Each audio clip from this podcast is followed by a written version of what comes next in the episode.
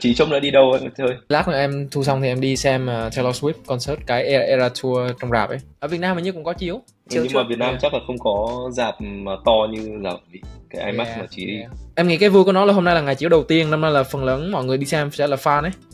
Nên là chắc là không khí trong rạp nó sẽ vui. Yeah. Thì đấy là cái mà em đang hy vọng. Không biết là có như kiểu anh xem bởi vì hôm qua là premiere ở LA ấy thì Taylor Swift đi ấy. Cái buổi chiếu đầu tiên thì uh, Taylor oh, Swift yeah, đi yeah. thì thấy tất cả mọi người kiểu đứng lên để nhảy trong cả trong suốt cả bộ phim luôn. Như tương tự hôm nay còn tối thứ sáu nữa. Should be fun. Một mình cô đấy uh, vực dậy uh, ngành uh, ngành điện ảnh lẫn ngành uh, âm nhạc luôn. Yeah nhưng mà tính ra cũng thấy bảo pre-sale đã 100 100 million rồi. Yeah đông fan phết. Hơi random một tí nhưng mà anh uh, có mua vé đi xem Westlife vào uh, đầu năm sau ấy. Thì hồi mới, ờ, nó nó à? nó có mỗi một show ở New York thôi nhưng mà hồi mua vé 90 đô mà bây giờ lên Ticketmaster check là 400 đô một vé. Đấy, mấy ông uh, già boomer mà mà vẫn vẫn nhiều demand xem phết. Thấy cũng có tháng 11 qua Việt Nam. Yeah. Ở Việt Nam bán vé rồi, thấy mọi người cũng cũng mua nhiều phết. Vẫn nổi với kiểu hội 8x 9x mà. Yeah, cái hội đấy, cái lứa đấy thực ra là bây giờ lứa đi làm rồi người ta có tiền đấy. Ừ. Xong rồi kiểu sao về đắt hơn về có... Yeah, yeah. Harvard ngay sau cuộc xung đột nổ ra thì đã có một bức thư từ 30 ờ, tổ chức sinh viên của Harvard ủng hộ Palestine. Nội dung của cái thư đấy thì là đổ lỗi cho Israel trong cái cuộc chiến tranh đấy. Nhưng mà thực ra Palestine bây giờ người ta còn không có một cái cấu trúc xã hội cụ thể. Thực sự là một nhà tù ấy. Ngay cả khi cái giải Gaza đấy nó giáp với biển nhưng mà cái phần nước ở đấy bị làm ô nhiễm hết rồi. Israel gần như kiểm soát toàn bộ mọi thứ ở giải Gaza thì Israel chỉ cho đúng hai đường đi vào. Xét về vị trí địa lý rồi là những yếu tố xung quanh thì họ sẽ phải là một cái nước mà không có một cái lợi thế gì về mặt innovation hay là startup nhưng mà Israel lại là cái nước mà sản sinh ra nhiều tech unicorn rồi là những cái công ty tech được list IPO ở Mỹ ngoài nước Mỹ. VNG thì hiện giờ đang không được investor ở nước ngoài đánh giá cao và không thể go IPO thì làm thế nào để tăng cái innovation và product improvement trong VNG và Momo nữa? Vẫn nên bỏ cái yêu cầu là công ty phải có lãi thì mới được lên sàn tại Việt Nam cái điều đấy rất là ngăn cản. Các công ty ở Việt Nam là nhất quyết là phải sang Mỹ rồi Nasdaq để list nhưng mà sang đấy thì vừa tốn thêm nhiều phí cho banker rồi tốn thêm phí cho Nasdaq các thứ. Tại sao mình không tạo điều kiện hoặc là có một cái sàn riêng biệt cho các cái công ty tech mà vẫn đang making loss để có thể list trên thị trường Việt Nam thì nó sẽ thuận lợi hơn? Thị trường này đang là một thị trường rất tốt để mà xin việc nhưng mà không tốt với những người mà đang muốn chuyển việc. Mọi người vẫn đang ngầm xin việc và an ninh bất động và không di chuyển nhiều. Vẫn stick to the same job. Nhiều người more willing đi làm việc và chấp nhận một mức lương nó hợp lý hơn thay vì là bắt những cái nhà tuyển dụng phải trả một mức lương cao hơn. Hy vọng là cái điều này sẽ làm giảm đi cái áp lực lãi suất. Thì tuần vừa rồi uh, trên thế giới thì có nổ ra cuộc chiến hay là xung đột giữa Israel với lại là Palestine và đội quân Hamas. Thì chưa kể bên nào đúng bên nào sai. Thì Focus Việt Nam Podcast cũng muốn gửi lời uh, chia buồn cũng như là hy vọng mọi người ở Palestine cũng như là những chiến sĩ những người mà đã thiệt mạng trong cuộc tấn công ở của Hamas um, ở Israel. Yên nghĩ cũng như là hy vọng là cái cuộc chiến nó sẽ dừng và cái số lượng người tử vong số lượng thương vong là con số tối thiểu và không có kéo dài cũng như là có sự tham gia của Iran hay là những nước lớn hơn để làm cho cuộc chiến nó càng ngày càng lớn hơn. Mỹ cũng có rất nhiều cái sự kiện cũng như là các trường đại học lớn như là Harvard hay là rất là nhiều trường lớn. Ngay cả ở New York nổ ra những cái cuộc mà biểu tình cũng như là cuộc vận động hay là lên tiếng lên án. Và rất nhiều bên thì ủng hộ cho Palestine rất nhiều bên thì ủng hộ cho Israel. Mình có thể nói thêm một chút về những cái thông tin đấy. Một cái này em muốn add, add trước khi mà mình vào cái topic nhé là tụi mình cũng aware được cái cái chuyện là gần đây một những những tập gần đây thì thì tụi mình vô tình nói khá là nhiều cái topic nó nó nó sẽ hơi kiểu liên quan tới bức tranh rộng lớn về thế giới cũng như là chính trị hay chiến tranh hay này kia thì đương nhiên là tụi mình cũng sẽ quay được chuyện đấy cũng sẽ cố gắng hạn chế. Như là nói không không bị xa đà quá những cái topic này và nếu mà mọi người muốn ưu tiên hơn vào những cái topic như là business hay là như là công nghệ này kia thì mọi người cứ bình, để lại cho tụi mình bình luận và tụi mình sẽ cố gắng ship về lại những cái topic mà tụi mình hay nói hơn một xíu. Nhưng mà đây là một trong những cái dịp mà trên thế giới nó đang rất là lớn ấy nên là tụi mình cũng chắc là sẽ phải nói nhắc đến một xíu thì um, cũng uh, echo những gì chị nói thì vũ cũng muốn nói về một cái topic nó cũng liên quan đến chủ đề Israel với cả Hamas nhưng mà thực ra là vũ muốn nói nhiều về ờ, vấn đề về ờ, free speech là tự do ngôn luận ở ở Mỹ. Thì uh, thì như các bạn thính giả có thể đã biết thì thì Mỹ là một đất, đất nước rất là ủng hộ về tự do ngôn luận tức là nhất là ở những uh, gọi là thánh địa của tự do ngôn luận như là những trường học nơi đào tạo ra những coi như là lãnh đạo của của tương lai những trường đại học rất là top như là Harvard với cả đại học Pennsylvania. Thì um, gần đây có một cái um, xung đột nhỏ xảy ra trong cái cộng đồng uh, học sinh ở những cái trường top đấy là là về cái conflict giữa những cái statement của học sinh của trường và statement của trường. Thì ví dụ như là Harvard thì uh, ngay sau uh, ngay sau cuộc xung đột nổ ra thì đã có một bức thư từ uh, 30 tổ chức sinh viên của Harvard ủng hộ Palestine và nói chung nội dung của cái thư đấy thì là là đổ lỗi cho Israel uh, trong trong cái cuộc chiến tranh đấy.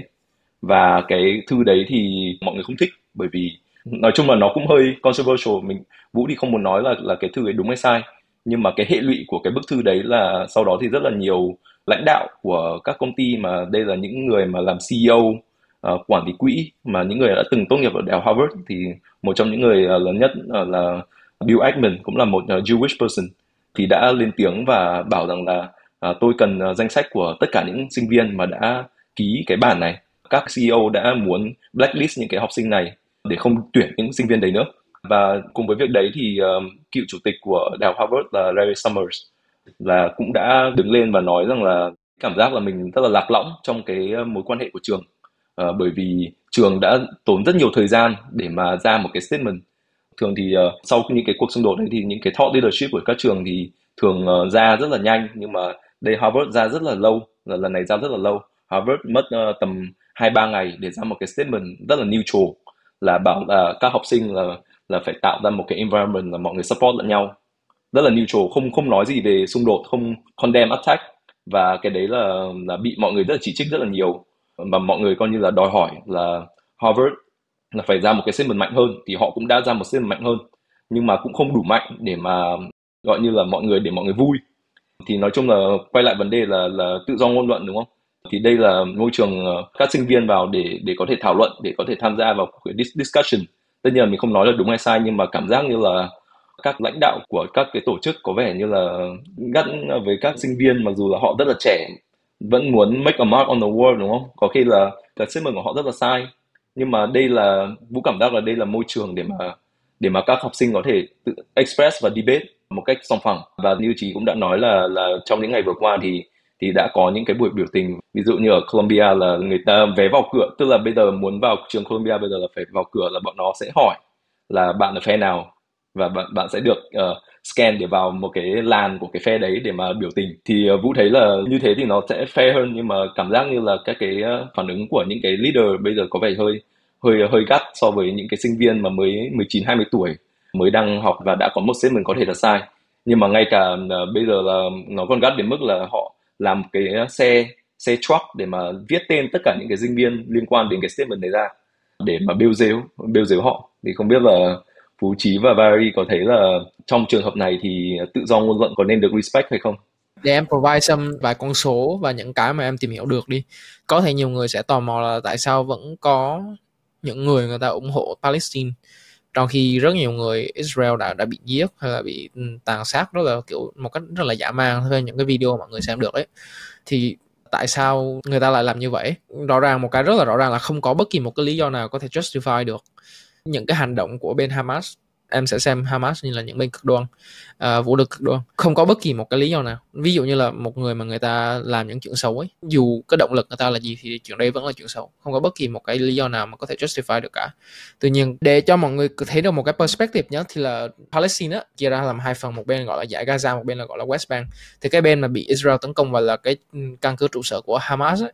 Là Hamas là một cái nhóm khủng bố gọi là nhóm khủng bố đi. Nhóm quân đội được thành lập ra và được một phần ba người dân, được một phần ba thôi nhé, được một phần ba người dân Palestine bầu lên làm kiểu lãnh đạo của khu vực.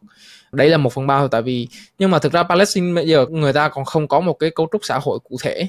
Nó như kiểu thực sự là một nhà tù ấy, trong, gọi là open air, rồi nước sạch thì mọi người tưởng tượng là ngay cả khi cái giải Gaza đấy nó giáp với biển nhưng mà cái phần nước ở đấy bị làm ô nhiễm hết rồi.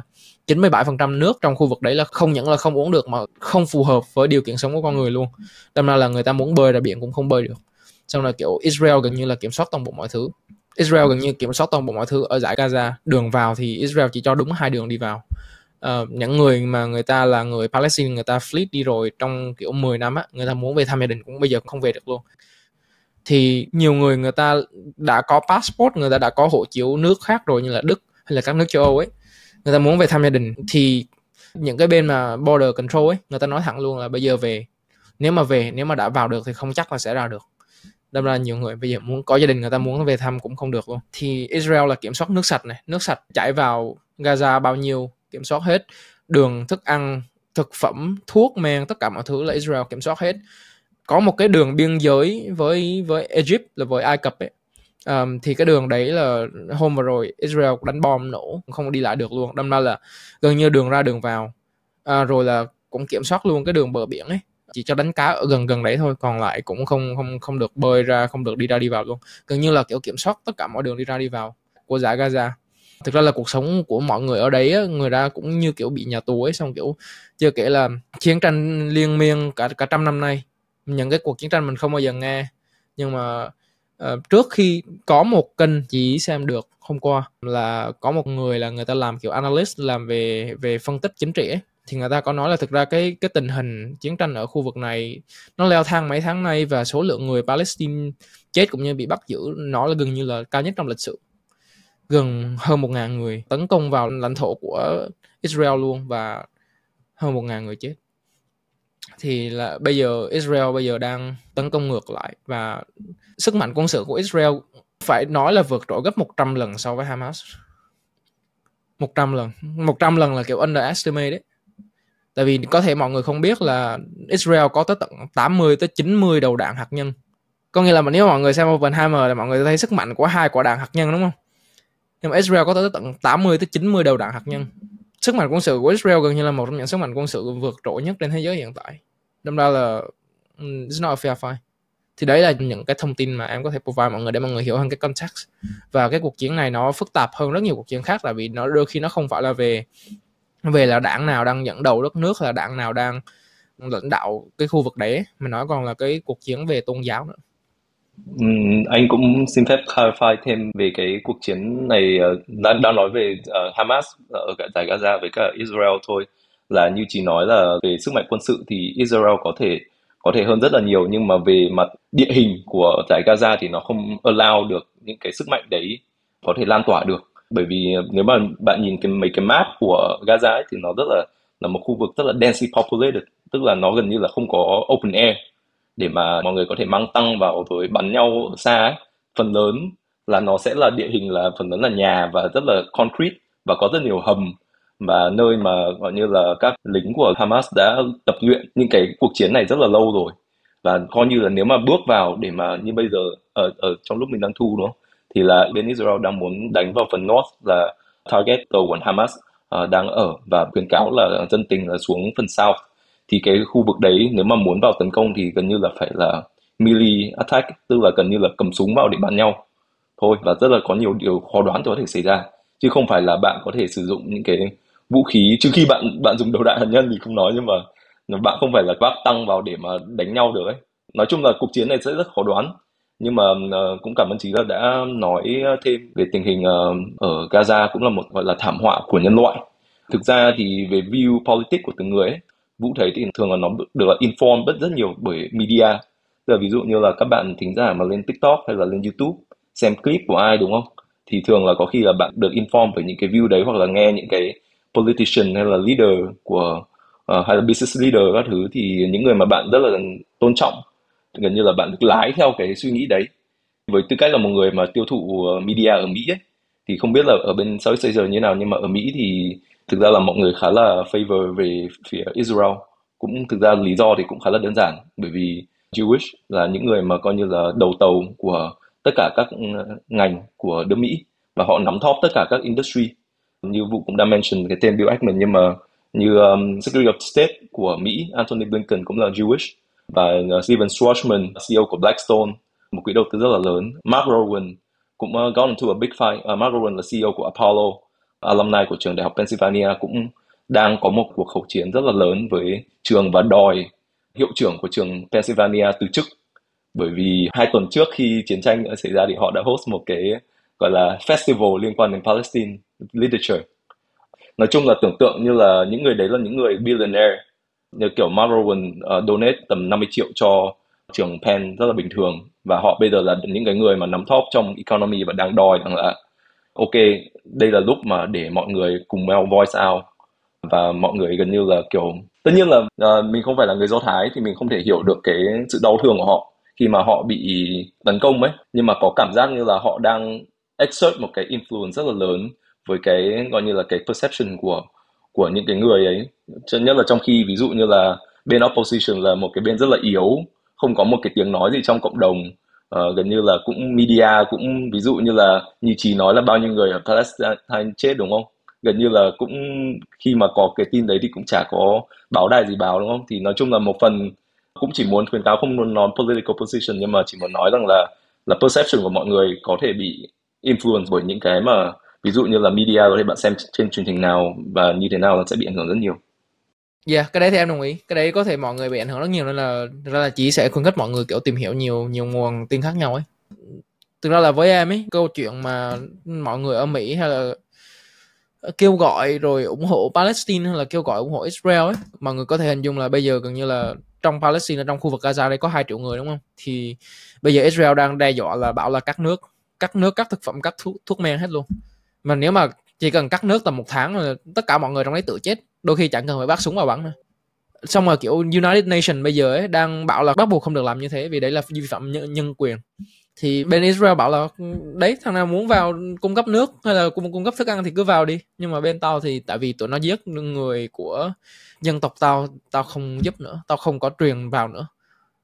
Rõ ràng là đây là cái vấn đề giữa hai nước ở một nơi rất là xa ấy.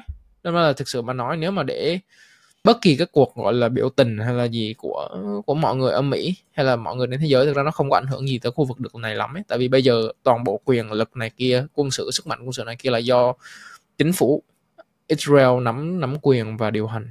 Thực ra là em hiểu cái vấn đề của mọi người là mọi người kiểu thấy rất là sót và mọi người thực sự là đôi khi với em cũng là dũng cảm có thể nói lên tiếng nói của mình à, bất kỳ là cho bên nào. Nhưng mà thực sự một cái mà em thấy khá là pointless là thực ra là nó cũng sẽ chẳng ảnh hưởng gì tới cái kết cục ở khu vực đấy và cái mà duy nhất mà em chỉ mong là cái xung đột này nó chấm dứt sớm nhất với ít thương vong nhất. Còn thực sự em đang gần như là không cảm giác được là sẽ có một cái viable solution cho cái vấn đề này. Vì cái này không phải là một cái vấn đề vừa xảy ra hôm qua, nó là một cái vấn đề mà tám mươi mấy năm nay rồi. Và nó cứ như vậy. Bây giờ mọi người có thể hình dung là phần lớn tất cả mọi người ở đây đều trải qua năm cuộc chiến tranh. Có nghĩa là người dân ở đây người dân mà bây giờ vẫn đang còn sống sót ở khu vực đấy là những người đã sống sót qua năm cuộc chiến tranh khác nhau thì bây giờ thêm một cuộc chiến tranh nữa nó đối với người ta như thế thôi và cái khu vực đấy vẫn là một cái khu vực kiểu cuộc sống của mọi người ở khu vực trong đấy rất là rất là thương rất là nhức nhối. Thì đấy là cái mà em cảm nhận được. Nhưng mà đối với những bạn mà trong ngành startup hay là hay là uh, tech thì thực ra là Israel có nhiều ảnh hưởng hơn.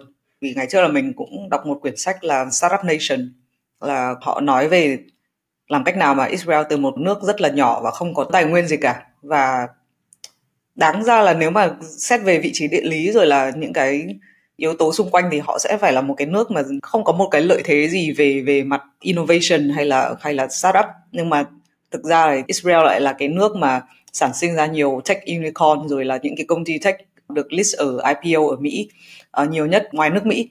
Ví dụ như là Monday.com hay là Wix.com đúng không? Thì chính phủ Israel có những cái chính sách rất là đi đầu để gọi là nurture cái startup ecosystem và cái phong trào tech innovation. Bởi vậy nên là mình có một cái sự ờ, tò mò và respect cho nước Israel từ từ rất lâu và cũng cũng ấp ủ đi Israel từ lâu rồi ấy, nhưng mà chưa có thời gian. Nhưng mà chỉ thấy khá là buồn là việc này xảy ra. Nhưng mà yeah, mình thì sẽ không comment là mình đang ủng hộ bên nào.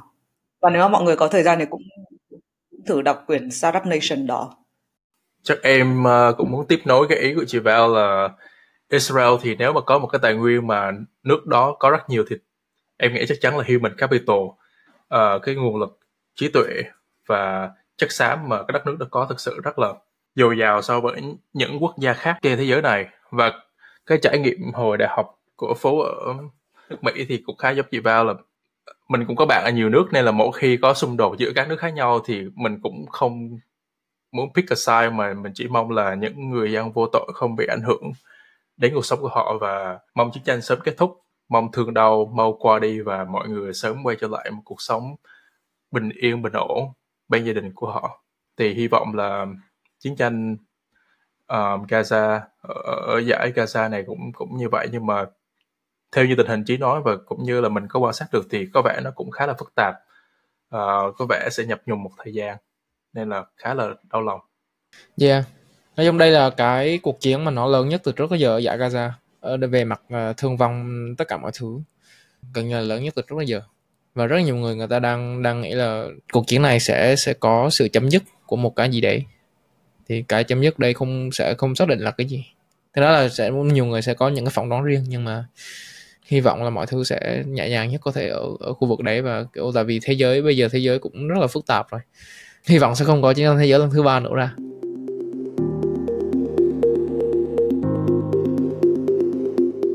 Bây giờ chuyển sang một cái topic nhẹ nhàng hơn xíu. Um, thì là ờ, uh, VNG mấy tập trước thì mình có nhắc đến uh, cái vấn đề là VNG IPO ở Mỹ. Để sau đấy một thời gian tầm vài tuần thì VNG vừa thông báo là đã rút lại kế hoạch IPO ở Mỹ. Thì cái này chắc là nhờ anh Vũ brief thêm cho mọi người nhỉ brief thêm cho các bạn cụ thể hơn là cái vấn đề này lý do bên VNG đưa ra cho cái việc rút lại từ cái quy trình IPO này? Ừ thì uh, thực ra thì mấy cái tin mà publicly available trên mạng thì uh, thấy có vẻ là môi trường feedback của cái roadshow của VNG là là môi trường gọi vốn hiện giờ ở Mỹ đang không tốt, nhất là sau khi những công ty gần đây mới IPO, những công ty công nghệ gần đây mới IPO tên là Instacart và Glavio và gần đây nhất thì có Birkenstock là một công ty retail. Thì um, performance stock của bọn họ sau khi lên sàn thì không tốt đấy thì có vẻ như là môi trường này uh, hiện giờ thì kinh tế vẫn còn rất nhiều uh, điều mà khó đoán và các nhà đầu tư vẫn chưa hoàn toàn uh, thuyết phục với các cái business plan hoặc là các cái uh, công ty mà đang có nhiều uh, tham vọng và đòi hỏi là có sự đầu tư rất là lớn để mà lên sàn. Và trong uh, một article vũ đọc thì có vẻ như là họ có một vấn đề riêng với uh, sản phẩm uh, tài chính công nghệ fintech của VNG thì ở đây là, là Zalo Pay có vẻ như là các nhà đầu tư thì ờ, chưa tin tưởng lắm về kế hoạch của Zalo Pay về việc có thể trở thành một sản phẩm uh, profitable. Và hiện giờ thì Zalo Pay vẫn đang như Vũ nói lần trước thì là doanh thu là âm và ảnh hưởng rất nhiều đến lợi nhuận của VNG thì uh, Vũ nghĩ là các nhà đầu tư thì có vẻ suy nghĩ là công ty này là một công ty rất là lâu năm và đã có vị thế rất nhiều ở Việt Nam mà hiện giờ vẫn chưa tin tưởng về kế hoạch mà họ có thể profitable cho cái mảng đấy thì thì đấy cũng là một lý do rất là lớn ảnh hưởng đến IPO plan. Nhưng mà có vẻ như là ờ, theo founder và CEO của VNG là anh Minh uh, mention trên báo mạng thì thì họ sẽ cố để mà IPO lại một lần nữa trong 2025 khi mà tình hình kinh tế ờ, có vẻ phát triển hơn.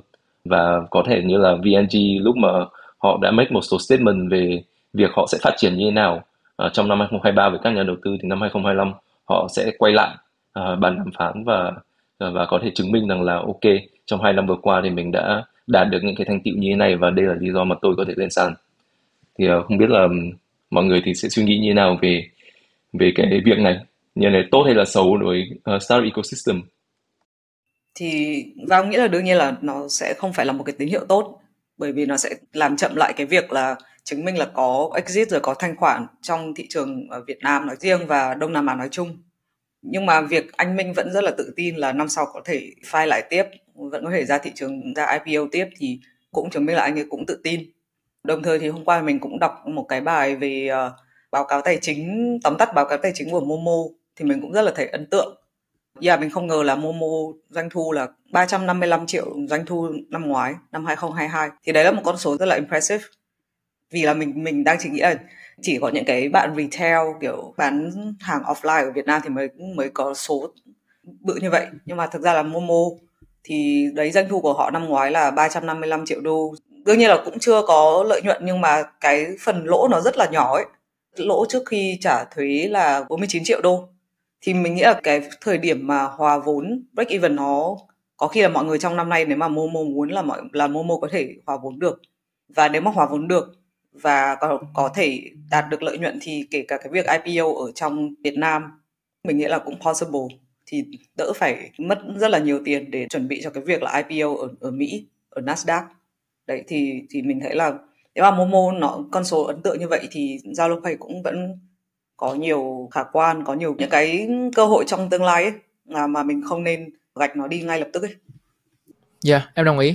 Em cũng nghĩ là Zalo Pay vẫn đang và sẽ là một cái đối thủ tiềm tàng của Momo tại vì cái scale và cái network effect của Zalo lớn hơn rất là nhiều. Thì em nghĩ cái vấn đề nó nằm ở chỗ là làm thế nào để Zalo và Zalo Pay có thể làm việc tốt với nhau và làm sao để cho hai cái sản phẩm đấy nó integrate tốt được với nhau à, để tạo ra một cái network có thể cạnh tranh lại được với Momo. Momo hiện tại là một cái sản phẩm đang rất là tốt ở Việt Nam và thị trường Đông Nam Á.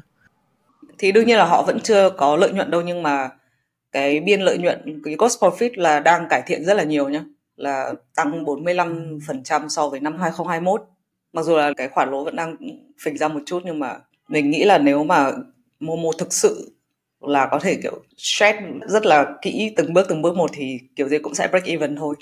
Tại vì yeah, doanh thu của họ khá là ấn tượng như này ấy. thì mình cũng hơi ngạc nhiên theo như những gì em biết ấy, thì là Momo hiện tại đang serve khoảng 1 phần 3 dân số Việt Nam mình là khoảng 30 triệu. Con số có thể nó hơn một xíu ờ, ít hoặc là ít hơn một xíu ờ, uh, 30 triệu user. Thì cái sản phẩm mà em nghĩ là mang lại khá là nhiều lợi nhuận cho Momo ấy là cái gọi là Momo cung cấp những cái dịch vụ cho vay ấy cho vay cho những người mà người ta sẽ không có access tốt với hoặc là rất là khó để vay được ngân hàng ấy. Thì Momo sẽ serve cái nhóm khách hàng đấy với lãi suất cao hơn ngân hàng một xíu chắc là dựa trên dữ liệu uh, của người dùng. Thì em nghĩ là Zalo maybe sẽ có thể cạnh tranh ở cái mạng đấy. Em đang cảm giác như sang hai cái sản phẩm này nó chưa có integrate chặt chẽ với nhau ấy cũng như là chưa có promo nhiều lắm. Cái câu hỏi của em trong cái mảng này là liệu cái cái mảng này nó vẫn còn tiếp tục có nhiều room để phát triển hay không?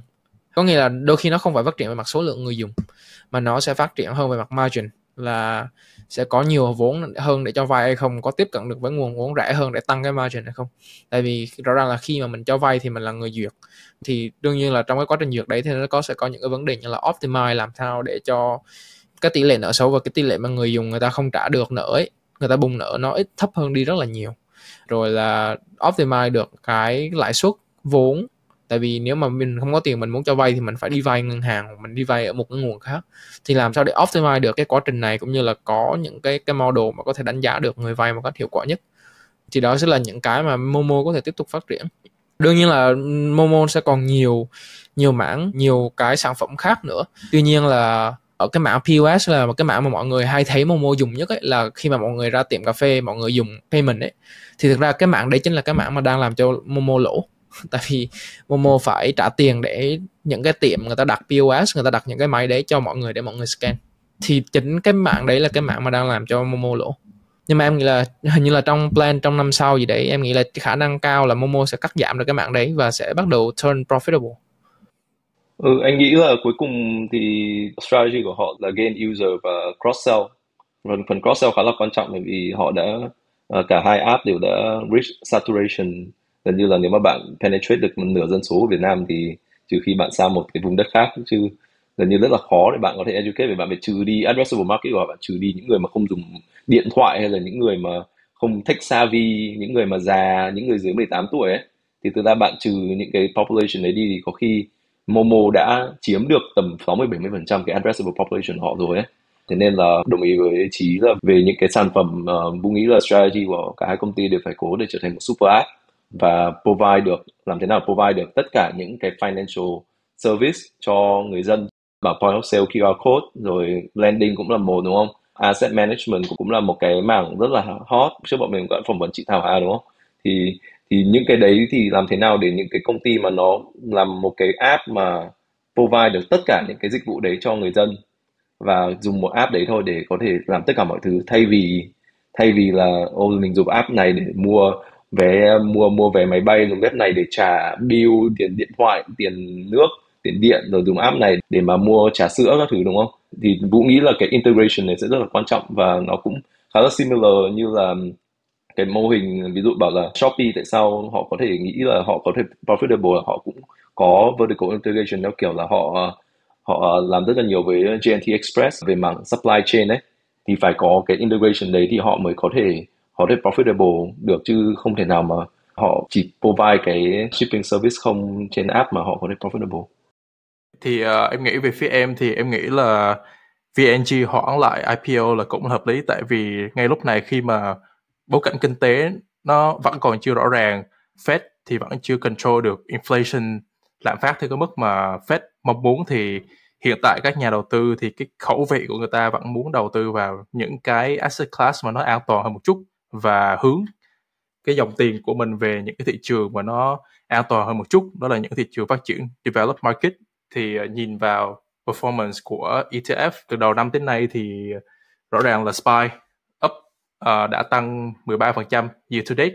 Trong khi đó thì cùng kỳ thì emerging market chỉ tăng được ờ, uh, 3.5% thôi. Thì hai con số chênh lệch rất là nhiều gần 10% rõ ràng nó show được uh, một cái con số là những nhà đầu tư hiện tại đang muốn đổ dòng tiền người ta vào những thị trường an toàn hơn như là thị trường nước Mỹ. Và trong khi đó là khi mà uh, lãi suất tăng cao thì đương nhiên là đầu tư vào trái phiếu chính phủ và những trái phiếu chất lượng cao investment grade bond thì nó vẫn rất là thu hút hấp dẫn so với nhà đầu tư hơn là đầu tư vào một thị trường mới một công ty mới giống như là Việt Nam VNG nên là mình nghĩ là take time để cho VNG có thể chuẩn bị và có thể comeback mạnh mẽ hơn uh, chứng minh được cho những nhà đầu tư quốc tế là Việt Nam là một thị trường tiềm năng có thể có growth opportunity ở mặt doanh thu và lợi nhuận. Uh, đó, đó là bình luận của Phú về cái cái vụ VNG IPO. Um, thì thực ra một một cái insight mà mình mình gain được lần trước khi mà mình nói chuyện với bác Bill ấy là margin à, cái earning của stock Việt Nam stock market là 30% là đến từ bank thì thực ra em nghĩ đối thủ lớn nhất của Momo 60% hay ok it's not even it's even worse right? 30% thì, theo uh, theo vốn hóa còn 60% theo earning. 60% theo earning đúng không? Dạ yeah, thì mọi người có thể thấy được là ngân hàng ở Việt Nam cũng vẫn đang là một trong những cái thế lực rất là mạnh ở nền kinh tế Việt Nam. Đâm ra là đối thủ lớn nhất của của Momo và ZaloPay sẽ là Nasdaq hay là những bên của ngân hàng người ta trực tiếp làm được những cái đấy ra cái đấy mới chính là cái cạnh tranh trực tiếp và gai gắt nhất đối với các sản phẩm của Momo và VNPay. Yeah. Anh cũng đồng ý với Chí là ví dụ dịch vụ chuyển tiền đơn giản thì ở Việt Nam có thể gửi tin nhắn và có thể chuyển tiền rất là nhanh gọn nhẹ settle luôn real time đúng không? Thì việc gì phải chuyển qua ví điện tử hay là việc gì phải yeah, dùng các dịch vụ của mấy cái startup khi mà họ bank account họ đã có thể integrate như thế thì đấy là một bài toán rất là khó thế nên là vũ cũng muốn mention là cái cross sell và cái super app model là nó rất là quan trọng. Bởi vì họ phải chứng minh được rằng là các cái dịch vụ khác họ cũng mạnh ấy thì họ mới có thể compete được với bank. Chứ họ không thể nào mà offer một cái standalone service khá là simple như thế để mà để mà compete với bank được.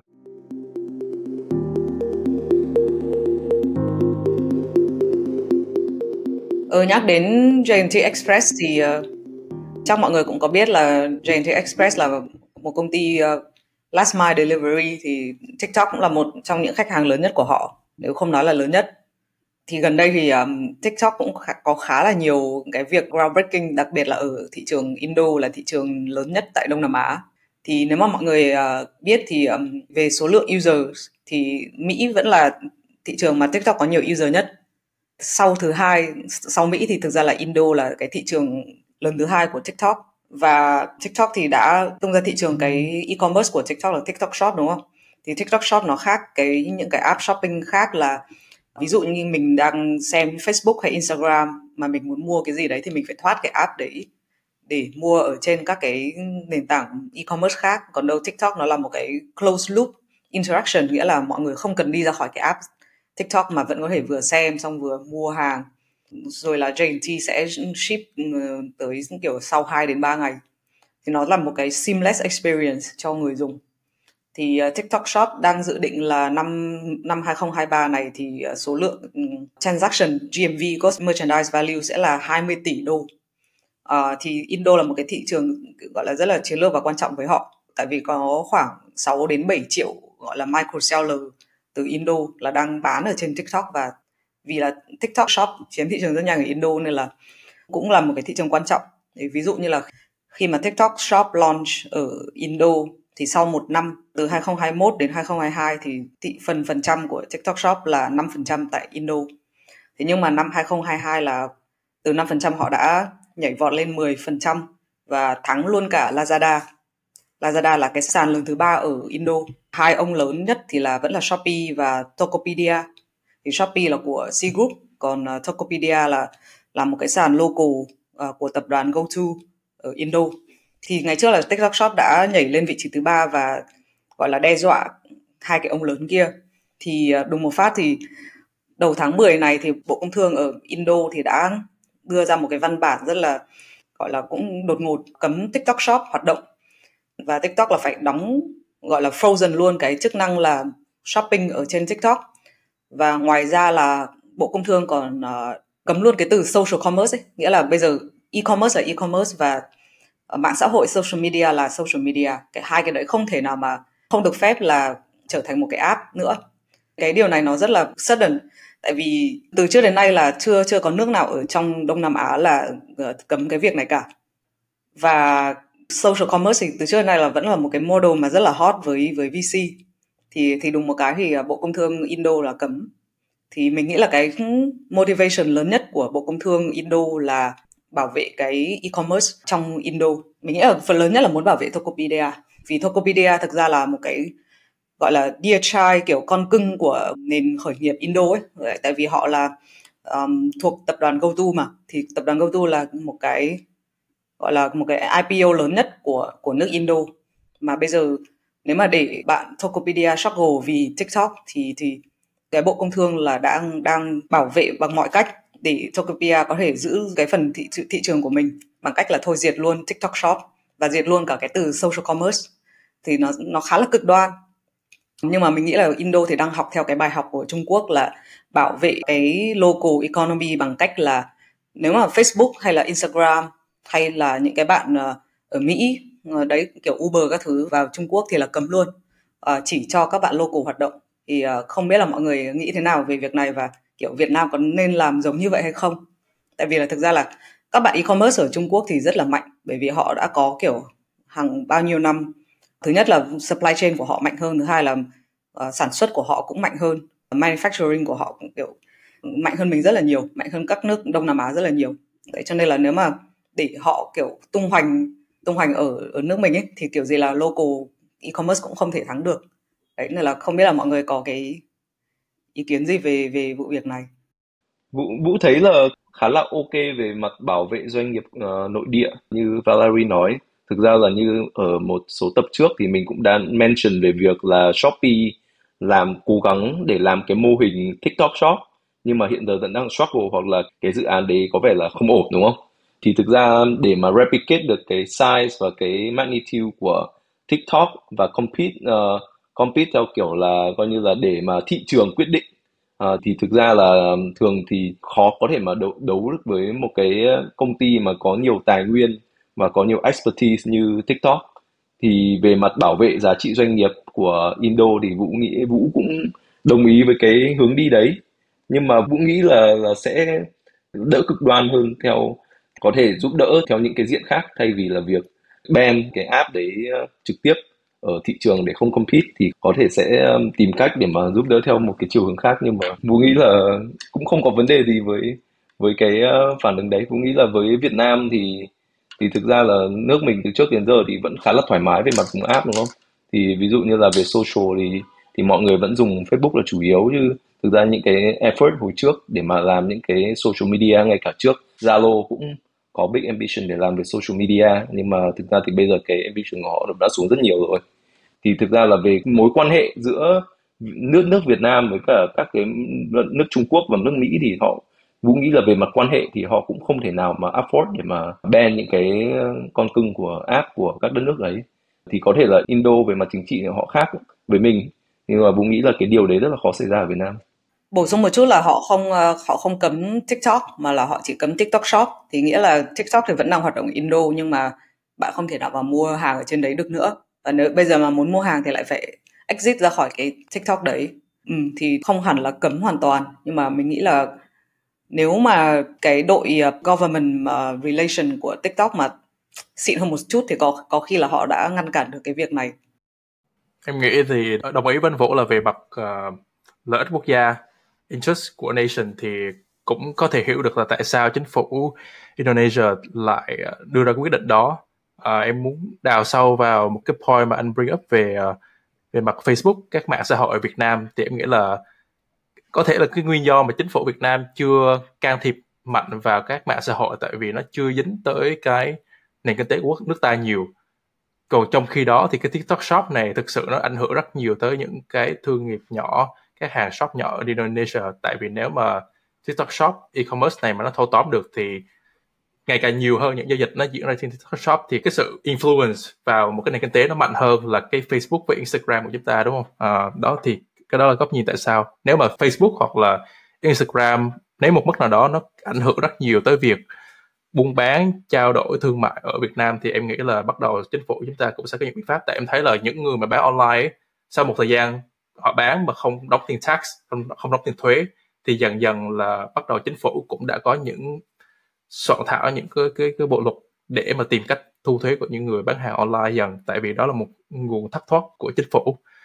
Còn em nghĩ cũng đồng ý là hy vọng là có một cái biện pháp nào đó làm nhẹ hơn. Ví dụ như những mặt hàng khác ở Mỹ người ta cũng có tariff uh, là đánh thuế lên mặt hàng thì em không biết là có những cái solution biện pháp nào khác hay không. Ví dụ như là hỗ trợ về mặt cạnh tranh cho những cái thương lái nhỏ Indonesia.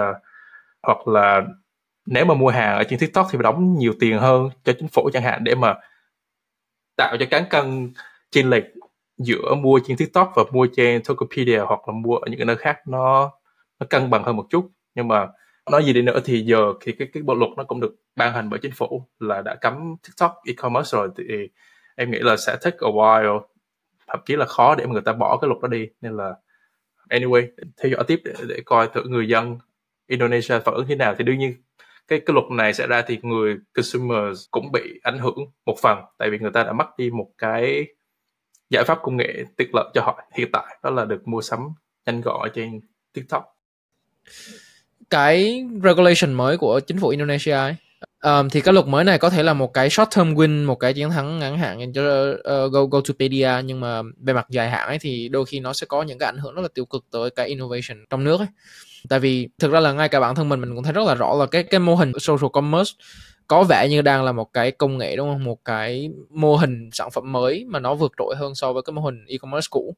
Nó cho phép mọi người tăng cái trải nghiệm về mặt social media về mặt e-commerce về mặt mua sắm online một cách tối ưu hơn rất là nhiều thì khi mà cái việc mà loại bỏ đi và cấm đi cái mô hình đấy gần như là nó cấm đi một cái mô hình về mặt công nghệ đối với em. Nếu mà đôi khi sau này năm 10 năm nữa mình nhìn lại, tất cả các nước người ta đều adopt cái mô hình social commerce này rồi. Cái trải nghiệm mua hàng online của mọi người, các nước khác đang rất là phát triển thì tự nhiên Indonesia bị bị chậm lại một vài năm, thậm chí là một thập kỷ chỉ bởi vì một cái luật được đặt ra để bảo vệ một công ty cách đây 10 năm. Nhưng mà chưa kể nhé là không biết là cái luật này đặt ra thì Gotopedia nó nó vẫn có thể cạnh tranh được với TikTok Shop hay không ấy. Tại vì đơn giản TikTok Shop bây giờ chỉ cần build một cái app xong tách ra, rồi ai mà muốn xem sản phẩm này kia trên TikTok thì có thể bấm link qua cái app, nó có liên kết. Thì rõ ràng là ngay cả khi có cái điều luật này, chưa chắc Gotopedia đã vẫn có thể tiếp tục cạnh tranh được với TikTok Shop. Thì em nghĩ đây là một cái luật mà có thể nên được cân nhắc kỹ hơn và rõ ràng là nếu mà có Indonesia đã làm mẫu rồi thì Việt Nam mình không cần phải làm theo. Cứ để xem vài năm xem thử là ảnh hưởng của nó như thế nào. Có người làm mẫu cho mình xem mà, thì mình cứ xem thôi. Quyết định sao Thật ra cái đấy chị cũng chị cũng đồng ý, kể cả kiểu Tokopedia hay là GoTo có được cái short term win bây giờ, nhưng mà in the long run thì họ luôn luôn sẽ có những cái bước và tiền mới ấy. ví dụ như là bây giờ ở Việt Nam thì TikTok Shop đã là vượt Lazada rồi nhé là chiếm thứ hai thị phần ừ. chỉ sau Shopee uh, nhưng mà thực ra ngoài ra ấy, những cái bạn app khác như là Shein Shein thì ngày trước là một cái app mà mình có một tập mình cũng nói về Shein rồi đúng không? Chỉ là bán quần áo thời trang nhưng mà bây giờ họ bán tất cả mọi thứ luôn. Shein là bây giờ mua cái gì cũng được luôn. Rồi là Temu, Temu thì là một app con của Pinduoduo. Nhưng mà, nhưng mà khi mà đưa ra các thị trường ở nước ngoài thì họ không họ không làm cái model community group buy như Pinduoduo ở, ở Trung Quốc mà họ chỉ là một cái e-commerce bình thường. Temu thì mới vào thị trường Philippines và Malaysia và rất có thể là những cái bạn đấy họ sẽ đánh tiếp cả Indo rồi Việt Nam, đúng không? Thì bên Indo sẽ phải liên tục liên tục là, gọi là, đưa ra những cái chính sách mà ngăn chặn Chinese e-commerce nhưng mà can we do that forever ấy? thì cái việc là tính cạnh tranh của các cái bạn Chinese e-commerce này thì quá là mạnh uh, và mình cũng có thêm một cái statistic là uh, xuất khẩu từ e-commerce của của Trung Quốc tăng 19,9% trong uh, nửa đầu năm của 2023. Nhưng mà thực ra thì nếu mà tính tổng xuất khẩu nói chung, overall export thì lại giảm xuống. Nghĩa là cái tất cả những cái growth về xuất khẩu của Trung Quốc thì chủ yếu là từ e-commerce. Đấy thì khi mà mình cấm một bạn nhưng mà mình sẽ tiếp tục lại phải lo về cái chuyện là cấm các bạn khác in the future, ví dụ như Shein, ví dụ như Temu. Vì bây giờ ở Mỹ, thực ra là Temu cũng đang, cả cả Temu và cả Shein đều đang chiếm thị phần ở Mỹ. Nói chung là cũng quay lại tục chủ đề về Vinagame ấy. Thì nó là một công ty, thực ra kiểu darling của unicorn Việt, đúng không? Và họ đã tồn tại rất là lâu năm. Nhưng mà về cảm giác về một người ngoài nhìn vào ấy, tất nhiên mình không phải là người làm trong công ty, thì mọi người có thấy rằng là cảm giác như là nó không có một cái push hay là một cái gì đó để mà làm cho đang nói về chủ đề là innovation thôi. Cảm giác như nó không có một cái push về externally internally về việc là nó phải làm một cái product tốt hơn làm một cái product mà kiểu để mà người dân có thể dựa vào nhiều hơn đấy thay vì đó là họ đưa ra một cái product mà vũ cũng không chắc rằng là zalo đã thay đổi rất là nhiều trong nhiều năm vừa qua chẳng hạn. Nó cũng không có uh, cảm giác như là cũng không có nhiều innovation in place. Cái business model về game của họ cũng khá là old school từ hồi trước rồi. Thì câu hỏi vũ đặt ra, tất nhiên vũ không phải là một người sinh sống ở Việt Nam và và biết nhiều về công ty, nhưng mà vũ thấy là trong 5 năm vừa qua chẳng hạn, với một tư cách là là một nhà đầu tư nước ngoại, đúng không? Trong 5 năm, trong các năm vừa qua thì công ty đã có những innovation nào để mà improve các cái product, để mà improve cái ecosystem của họ?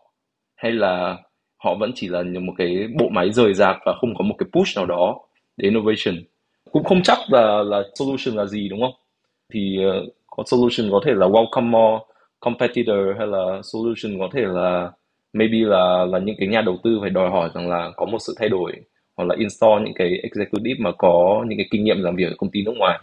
Thay vì những người mà đã chinh chiến lâu năm ở Việt Nam. Thì Vũ cũng không chắc nhưng mà đấy là cái observation của Vũ về innovation thôi. Tức là một cái gọi là lời cảnh tỉnh nói chung là nói lại chủ đề VNG không được ờ, uh, IPO bây giờ thì là một lời cảnh tỉnh cho ngành công nghệ của Việt Nam là là phải innovate nhiều hơn. Yeah. Và em em cũng hy vọng sẽ có nhiều cái strategic change thay đổi về mặt chiến lược để hỗ trợ ngành công nghệ ở Việt Nam cũng nhiều hơn ấy. Tại vì như tuần trước mình cũng có nói chuyện với bác Bill đấy thì thật ra trên sàn chứng khoán Việt Nam mình bây giờ có đúng hai công ty một đến hai công ty là về mặt công nghệ còn lại phần lớn là vẫn là những cái công công ty về mặt truyền thông rất là nhiều đặc biệt là về bất động sản. Thì em nghĩ là hy vọng là ngành công nghệ Việt Nam mình sẽ tiếp tục phát triển. Đấy thì Vũ không biết là với tư cách là một nhà đầu tư uh, công nghệ ở Việt Nam thì thì Valerie thấy là làm thế nào để phát triển ngành công nghệ ở Việt Nam uh, để có thể push các công ty mà innovate more? Chứ hiện giờ ví dụ như là cánh chim đầu đàn về Go IPO là VNG thì hiện giờ đang không được receptive không được investor ở nước ngoài um, đánh giá cao và không thể go IPO thì làm thế nào để mà tăng cái innovation và và product improvement cho VNG và Momo nữa. Thực ra thì mình nghĩ là um, vẫn nên bỏ cái yêu cầu là công ty phải có lãi thì mới được lên sàn tại Việt Nam. Cái điều đấy rất là ngăn cản. Các công ty ở Việt Nam là phải nhất quyết là phải sang Mỹ rồi Nasdaq để list nhưng mà sang đấy thì vừa tốn thêm nhiều phí cho banker rồi tốn thêm phí cho Nasdaq các thứ. Thì thực ra là tại sao mình không tạo điều kiện cho hoặc là có một cái sàn riêng biệt cho các cái công ty tech và vẫn đang making loss để có thể list trên thị trường Việt Nam thì nó sẽ thuận lợi hơn. Và chắc là nếu mà được thì mong là mình sẽ có nhiều cái sandbox và thử nghiệm về đổi mới sáng tạo nhiều hơn ở Việt Nam. Thì thực ra là chưa có nhiều sandbox được áp dụng trên thị trường. Thực ra thì uh, vụ thấy cái mindset investor đúng là như vào nói về mặt là công ty phải lãi mới được lên sàn thì nghe cũng không đúng, bởi vì ở Mỹ rất là nhiều công ty lỗ lên sàn mà họ, như ở Amazon rất là lãi rất là thấp sau một thời gian rất là lâu, đúng không? Và họ được allow investor vẫn là buy in vision của họ và họ được quyền grow, thỏa sức và spend rất là nhiều để mà phát triển công ty. Nhưng mà các công ty ở Việt Nam thì lại vừa phải balance cái investor demand là, mà phải go IPO rồi kiểu go public trong khi và vẫn phải giữ được một cái financial nhất định để mà balance được cái cái độ lãi và độ phát triển của công ty thì thì công việc của CFO của các công ty công nghệ Việt Nam nghe chừng là rất là khó. Thì đúng như Vào nói thì Vũ cũng đồng ý với việc này. Yeah, dạ, nó nó với em thì nó cũng là cái câu hỏi nếu mà đặt mình ở vị trí của một regulator đúng không? Thì cũng là cái câu hỏi bảo vệ nhà đầu tư. Có nghĩa là đôi khi mình mình lift up một số cái điều kiện để làm dễ cho những good actor ấy thì nó sẽ là một cái cổng để cũng chào đón bad actor lên ấy thì em nghĩ là cái concern của những người mà người ta làm ra luật ấy là cái nào nó sẽ bảo vệ được nhiều người hơn? Cái nào nó sẽ có lợi cho nền kinh tế hơn? Thì em nghĩ rõ ràng đối với những người mà người ta làm lập pháp ấy thì cái câu chuyện bảo vệ là như kiểu SEC ở Mỹ cũng vậy. Thì rõ ràng là cái câu chuyện bảo vệ nhà đầu tư nhỏ lẻ nó luôn luôn là là một cái câu chuyện được ưu tiên hơn. Em cảm giác như là sẽ được ưu tiên hơn. Thì uh, hy vọng là um, sẽ tìm được một cái middle ground có thể là tìm được một cái gì đấy cái cân bằng ở hai cái đấy ở giữa để có thể vừa hỗ trợ được nhiều hơn cho các mô hình tech cũng như là vẫn tiếp tục bảo vệ được các nhà đầu tư. Hoặc là có thể là mở những cái application process cũng được. Ví dụ như là những cái công ty mà mặc dù lỗ nhưng mà có exemption hoặc là có được due diligence review hoặc là whatever thì em nghĩ là những cái đấy có thể là một cái process mà ban chứng khoán có thể cân nhắc. Ví dụ như là đôi khi một số công ty nằm ở giữa giữa ấy, thì mình có thể là cho nộp đơn xong rồi xin xét duyệt thì em nghĩ là cái đấy cũng maybe cũng có khả năng có thể là giải quyết được và là một cái middle ground solution. Phương Nga đồng ý với Chí là những cái bộ luật này được ban hành bởi chính phủ là phần lớn là cũng để bảo vệ nhà đầu tư và bảo vệ cho cái tính uh, integrity của cái cái, cái thị trường. Thì uh, mình cũng nhận thấy được cái trend là càng ngày các nhà đầu tư ngày càng am hiểu tinh xảo và rất hiểu biết trong cái hoạt động đầu tư của mình. Thì mình nghĩ là thay vì cấm những công ty chưa có lãi lên IPO thì một biện pháp mà chính phủ có thể giúp là tăng cao cái tính thanh bạch rõ ràng trong cái quá trình mà gọi là disclose xuất trình số liệu tài chính ấy. tại vì nếu mà những số liệu xuất trình tài chính thực sự là chính xác và công khai minh bạch thì những người đầu tư am hiểu có thể và nhìn vào những con số đó và người ta có thể tự đánh giá được uh, independently được là cái công ty này liệu có thực sự đáng để đầu tư hay không mặc dù bây giờ có thể là nó đang là rơi vào hoặc lỗ. Nhưng mà tiềm năng 5 năm sau thì những người đầu tư đó với cái mức tăng trưởng doanh thu bây giờ và cái mô hình kinh doanh của công ty, người ta có niềm tin là công ty có thể đầu tư được, thì tại sao không cho những công ty đó cơ hội được lên sàn và được rót vốn bởi những nhà đầu tư và dùng số tiền đó để phát triển cái công ty thêm nữa? Thì mình thấy đó là một hướng mà có thể là các chuyên gia ban ngành có thể hướng đi theo.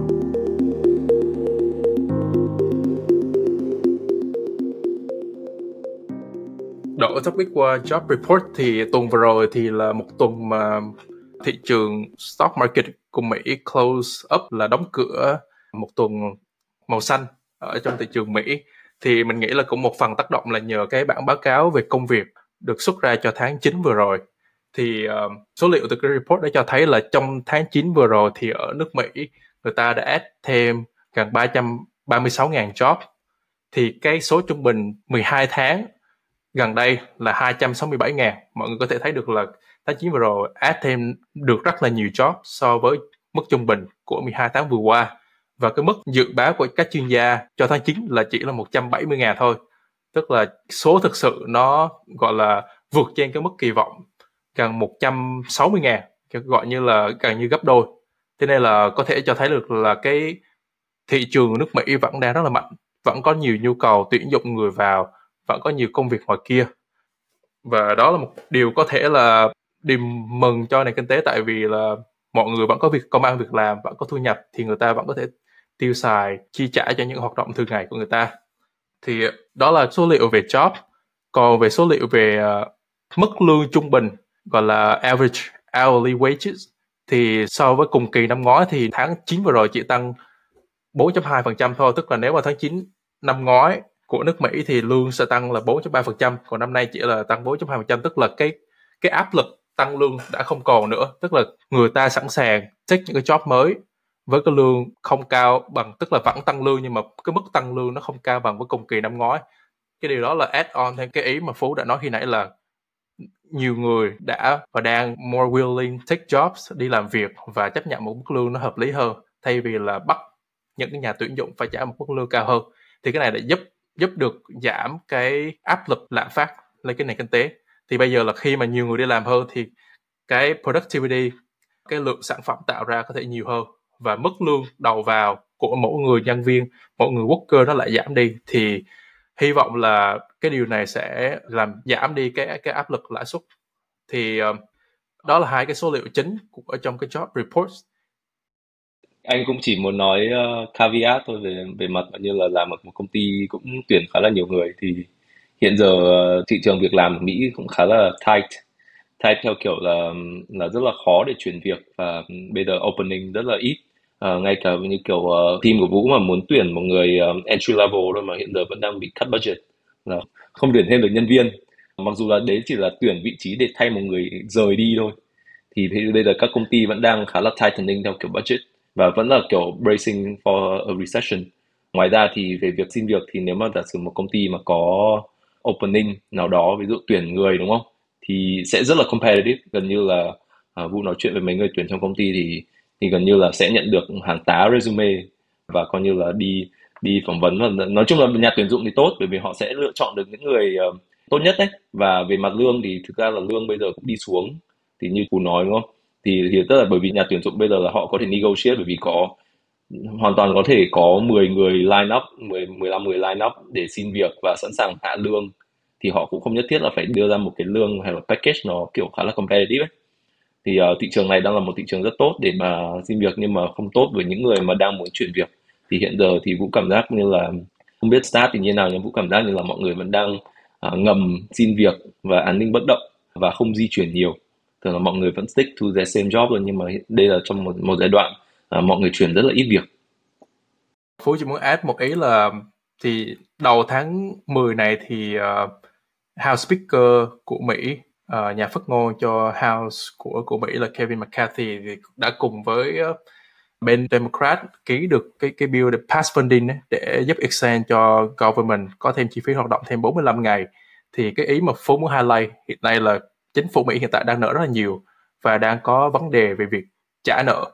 Thì cái việc mà có thêm nhiều job nhập vào và tăng lên ad vào thị trường ấy, tức là sẽ có nhiều payroll hơn và đây là một cái nguồn tăng về mặt doanh thu cho chính phủ. Tại vì higher payroll là higher tax revenue.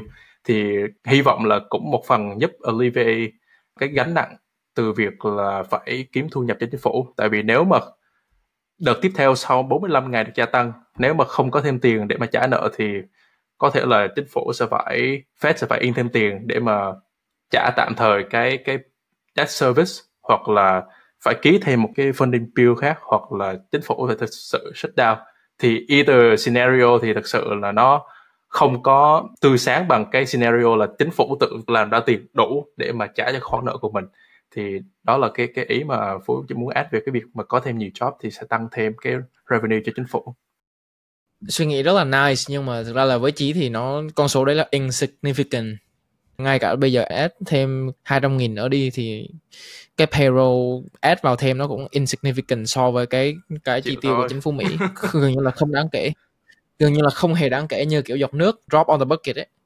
Thực ra là cái vấn đề là không phải chính phủ Mỹ không có tiền hay là sẽ là vỡ nợ. Cái vấn đề chỉ là các bên chính trị của Mỹ nó không có đồng ý được với nhau về cái vấn đề là nên cắt giảm cái gì thực ra cái này nói nói thì nó sẽ rất là sâu xa nhưng mà cái vấn đề của các chính phủ trên toàn thế giới các bên trên toàn thế giới là làm thế là tiền thuế người dân đóng vào chi tiêu như thế nào và mình có khả năng in tiền thì in như nào chi tiêu như nào thì thực ra là hai đảng của Mỹ bây giờ đang không có đồng ý được với nhau về bất kỳ một cái vấn đề gì hết.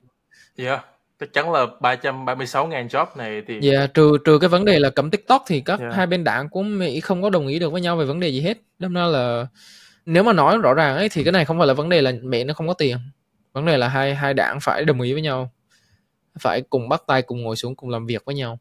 Và mọi người có thể hình dung là bây giờ kiểu hai đảng như kiểu là hai hai dòng tộc khác nhau ấy, và người ta gần như là chẳng muốn đồng ý với nhau về bất kỳ một cái vấn đề gì hết. Đâm ra là sẽ có rất nhiều liên tục cứ bị hết từ trần nợ cho đến việc là thông qua chi tiêu. Đâm ra là cũng khá là bất cập, nhưng mà, yeah. Cái mà chỉ đọc được ở trong cái cái số liệu của phú nêu ra thì là um, thị trường vẫn đang tiếp tục add job có nghĩa là các công ty vẫn đang tuyển được người. Cái số lượng việc làm cái chênh lệch giữa số lượng việc làm và số lượng người available để để để được tuyển vào làm ấy. Bây giờ đang có sự chênh lệch rất lớn sau covid tại vì trong covid thì thực sự là cái số lượng immigrant số lượng người nhập cư giảm rất là nhiều cộng với số lượng người mất đi rất là nhiều đâm ra là cái số lượng của cái công việc mà vẫn đang còn mở để để trống từ hồi covid tới bây giờ, mặc dù giảm đi kiểu hình như là cũng một triệu, hai triệu job gì đấy rồi, nhưng mà nó vẫn đang available rất là nhiều. Thì cái vấn đề mà cái tỷ lệ thất nghiệp nó giữ nguyên và liên tục add được thêm job vào thị trường, cộng với việc là lương giảm đi, thì thực ra là một cái internet về mặt dữ liệu của chí thôi nhé một cái diễn đạt về mặt dữ liệu của chí là rất nhiều người người ta đang bắt đầu chấp nhận cái mức lương thấp hơn rất là nhiều bất kể là mức lạm phát bây giờ vẫn đang cao người ta chấp nhận cái mức lương thấp hơn. Vì tất cả mọi người đều đang nhìn về cái phía là recession là suy suy thoái kinh tế. Một cái nữa là cái việc mà mọi người chấp nhận cái mức lương thấp hơn ấy đồng thời nhá khi mà cái job market nó tight ấy, nó nó chặt ấy thì rất nhiều người người ta sẽ phải làm những công việc không phải là được mình đào tạo ra. À, và đó cũng là một trong những lý do mà người ta lại chấp nhận cái mức lương thấp hơn thì nó tạo ra một cái inefficient và một cái kiểu mismatch giữa cái skill train skill những cái kỹ năng mà người ta được uh, đào tạo ấy so với những cái kỹ năng so với những cái công việc mà người ta được làm được được tuyển vào để làm. Thì đấy là cái tech của chị trong cái số liệu này. Thực ra nó vẫn là một cái tín hiệu gì đấy đáng tích cực tích cực hơn so với các nước như châu Âu những khu vực như là châu Âu hay là các nước khác. Nhưng mà nó cũng đang thể hiện được cái tình hình kinh tế của thế giới và của Mỹ chắc chỉ pushback push back một ý mà chỉ nói là lương giảm rất nhiều ấy thì số liệu nó bảo là tháng 9 thì lương vẫn tăng 4.2%, chỉ là tăng không nhiều bằng vào tháng 9 của năm 2022 là tăng 4.3%. Thì đây là một con số để cho thấy là lương thì vẫn tăng nhưng mà không đến mức sụt giảm nhiều đến mức mà mọi người phải ví dụ như cùng năm trước cái job đó 100 ngàn giờ chỉ làm với giá 50 ngàn thì là không phải như vậy. Lương thực sự vẫn có tăng. Vũ muốn clarify là ví dụ với các công ty ở Mỹ thì họ luôn luôn có clause trong hợp đồng là hàng năm sẽ tăng lương theo CPI ấy. Thì nó thực ra nó cũng cái cái stat ví dụ bảo một năm lương tăng 4% nó là khá là normal. Uh, normal ở Mỹ rồi nó cũng không phải yeah. là một significant gain. Uh, thực ra nếu mà có significant gain thì chắc là một tập khác sẽ nói về cái strike của UAW với cả các cái tập đoàn uh, xe của Mỹ. Thì cái đấy chắc là để dành cho một tập khác có nghĩa là nếu mà mình nhìn vào vào vào nominal rate đúng không thì well, nó sẽ không giảm quá nhiều thing. That's a different thing. Yeah. Nhưng mà khi mà nếu mà adjust cho cái in, inflation rate thì cái real rate nó giảm. Đấy là cái mà chị nói. Tức là mọi người chấp nhận là chấp nhận cái real rate chứ mọi người không phải là mình không có nhìn vào nominal. Yeah, well, anyway thì cái vấn đề về debt thì đó uh, hồi nãy như mention là hai hai bên đảng về thương lượng. Nói chung là giờ thì mình có thể push push back cái debt as long as we can nhưng mà at the end of the day là chỉ có hai cách để so với đó thôi. Một là phải tăng doanh thu để có thêm tiền để trả nợ, hai là phải cắt giảm chi tiêu và chi tiêu một cách hợp lý hơn. Bớt chi tiêu ở những cái mảng nó không đem lại lợi ích nhiều cho chính phủ và tăng chi tiêu hoặc là chi tiêu một cách hiệu quả hơn ở những mảng có thể đem lại lợi ích cao cho cho người dân và chính phủ. Thì cái hai cách là như vậy, tăng doanh thu hoặc là giảm chi tiêu và có thể là áp dụng cả hai cùng một lúc.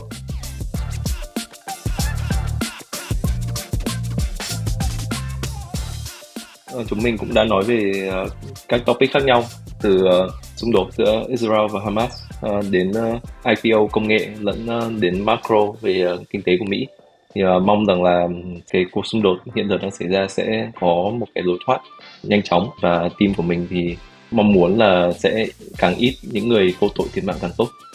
Uh, và ừ, mong rằng là các công ty ở Việt Nam sẽ tiếp tục uh, innovate và compete trong một cái thị trường rất là sôi động hiện nay khi mà có rất nhiều thay đổi trong thị trường công nghệ thì uh, Vũ cũng xin phép thay mặt phố Việt Nam Podcast thì uh, dừng uh, tập này ở đây và mong các thính giả sẽ có một uh, cuối tuần vui vẻ và nếu mà các bạn muốn uh, chia sẻ tất nhiên là đây là những cái topic mình discuss uh, cũng open to các bạn muốn chia sẻ uh, suy nghĩ của bạn thì hãy đặt lại những cái comment của bạn trên các platform của mình Facebook, uh, Spotify hay là YouTube. Cảm ơn các bạn và chúc các bạn có một cuối tuần vui vẻ. Chào tạm biệt mọi người. Cảm ơn mọi người.